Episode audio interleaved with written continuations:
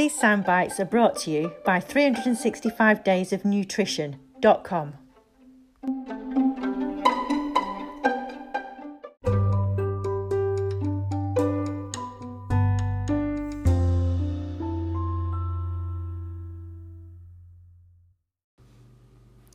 And we've got a very rainy day outside today, Jen. Uh, So we've chosen to sit inside and talk about gut health. Just talk about a poo, yes. Yes, exactly that.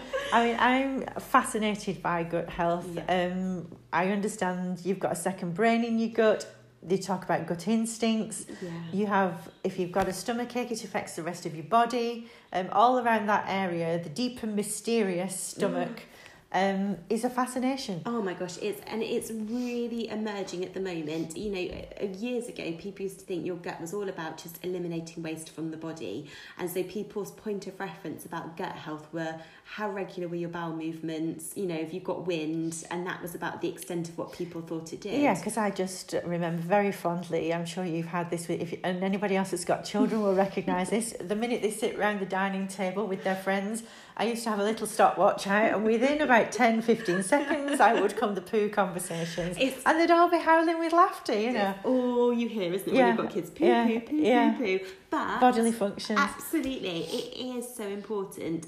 And now the research is looking into it more. This second brain that you talk about is actually now, in many circles, termed to be the second most important organ in the body compared to the liver because it's far from just being about eliminating waste from the body, but actually, it's now being shown to be one of the biggest things to govern the body and how the body works from producing your serotonin, which is the feel good hormone affecting what's going on psychologically.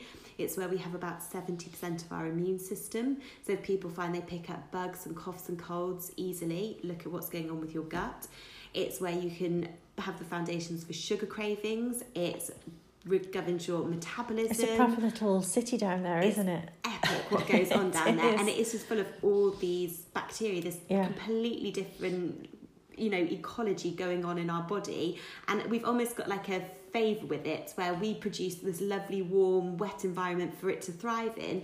And as a byproduct if you've got an overgrowth of the positive bacteria so they're really thriving they do loads to really help and look after our body as like a payback. Yeah. Problems We start work to hand in hand. Absolutely. When you start to get the imbalance in gut, you start to get too much of the negative or the opportunistic bacteria, and then the good bacteria starts to deplete. And that's when you can start to notice things in your body might start to Changing, get out yeah. Absolutely. So my question to you then is, Yeah. if you're you've got an imbalance, Yeah. is that solely created by the food that you eat?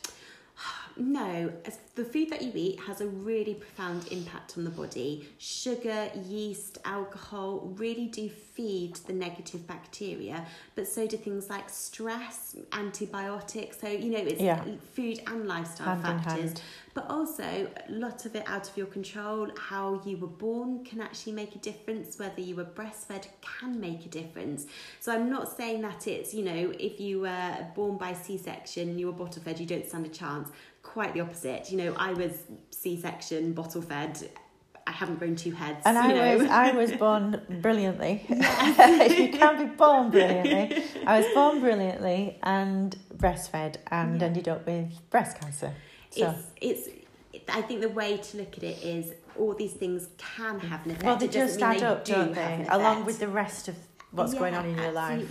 And you know, You some- start your lifestyle, your food intake, your stress, your sleep, everything comes together as the a whole. situations you place yourself in, Yeah. and the situations you place yourself in that can go on for years and years that you're actually putting up with, um, can cause all a long term. So yeah. Absolutely. And, you know, when we're talking about gut health and balance, it isn't how regularly you go into the toilet. That is a definite impact. You know, it's a definite sign that if you're going, you know, more than once or twice a day or you're not going for days on end, something's going on in the gut that you need to look at.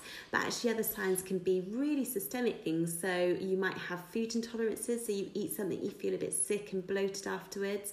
You can get headaches. You can feel really, really tired. You know, bloating.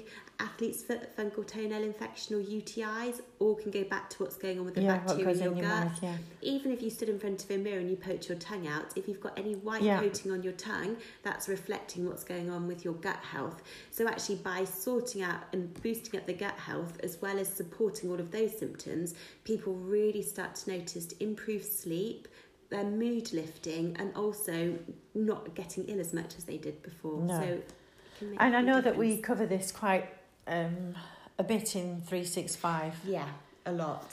so we keep coming back to that topic of poo, but it's because it's such an important one. So I think we address it in week two or week three to begin with, and we come back to it in week 10, then we come back to it again.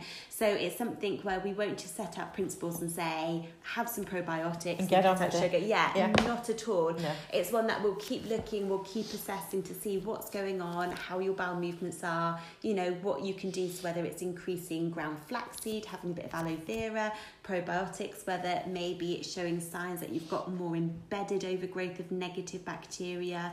We can talk about testing that you can do. So we really go through it in so much detail because of how important it is. Yeah, great. So I'm looking forward to um, getting as much knowledge out of it. I love dropping myself into this 365 program myself because I'm learning as we go. And every time I meet you, I learn something new, and away we are. Absolutely. Well, they've in some countries, and I putting my marker out there now to say I think in about 30 years' time it will be quite common over here, but they've started to realise the importance of what goes on with your gut.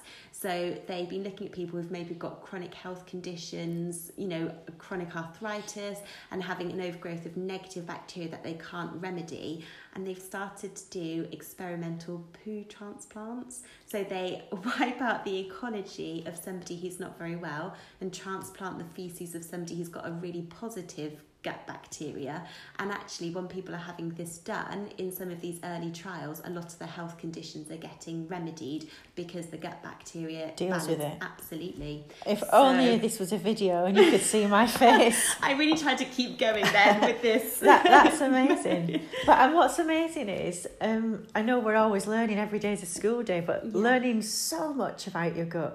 There's so much out there at the moment. fascinating. It's fascinating, and it's just how much and the impact it has. And we will go through so many tips in three six five, even down to the role that they have if you're trying to lose weight and about actually eating slowly. It's the bacteria in your gut that trigger your body to know it's full up because they're the ones that start to realize we've got food coming through. We can switch off the hunger mechanism. So if you eat your dinner really quickly, you overeat because it hasn't got a chance to reach the bacteria to do the feedback. Whereas if you eat Right. slowly, you eat a lot less because actually you get the feedback mechanism before you've overeaten. Oh, your little mine of information. Oh, thank you. So that's a little brief insight into uh, gut health, and um, there'll be so much more as we move through the so, so program. much more. You'll all be experts by the end of the 365 days. okay, thanks, Jen. Thank you.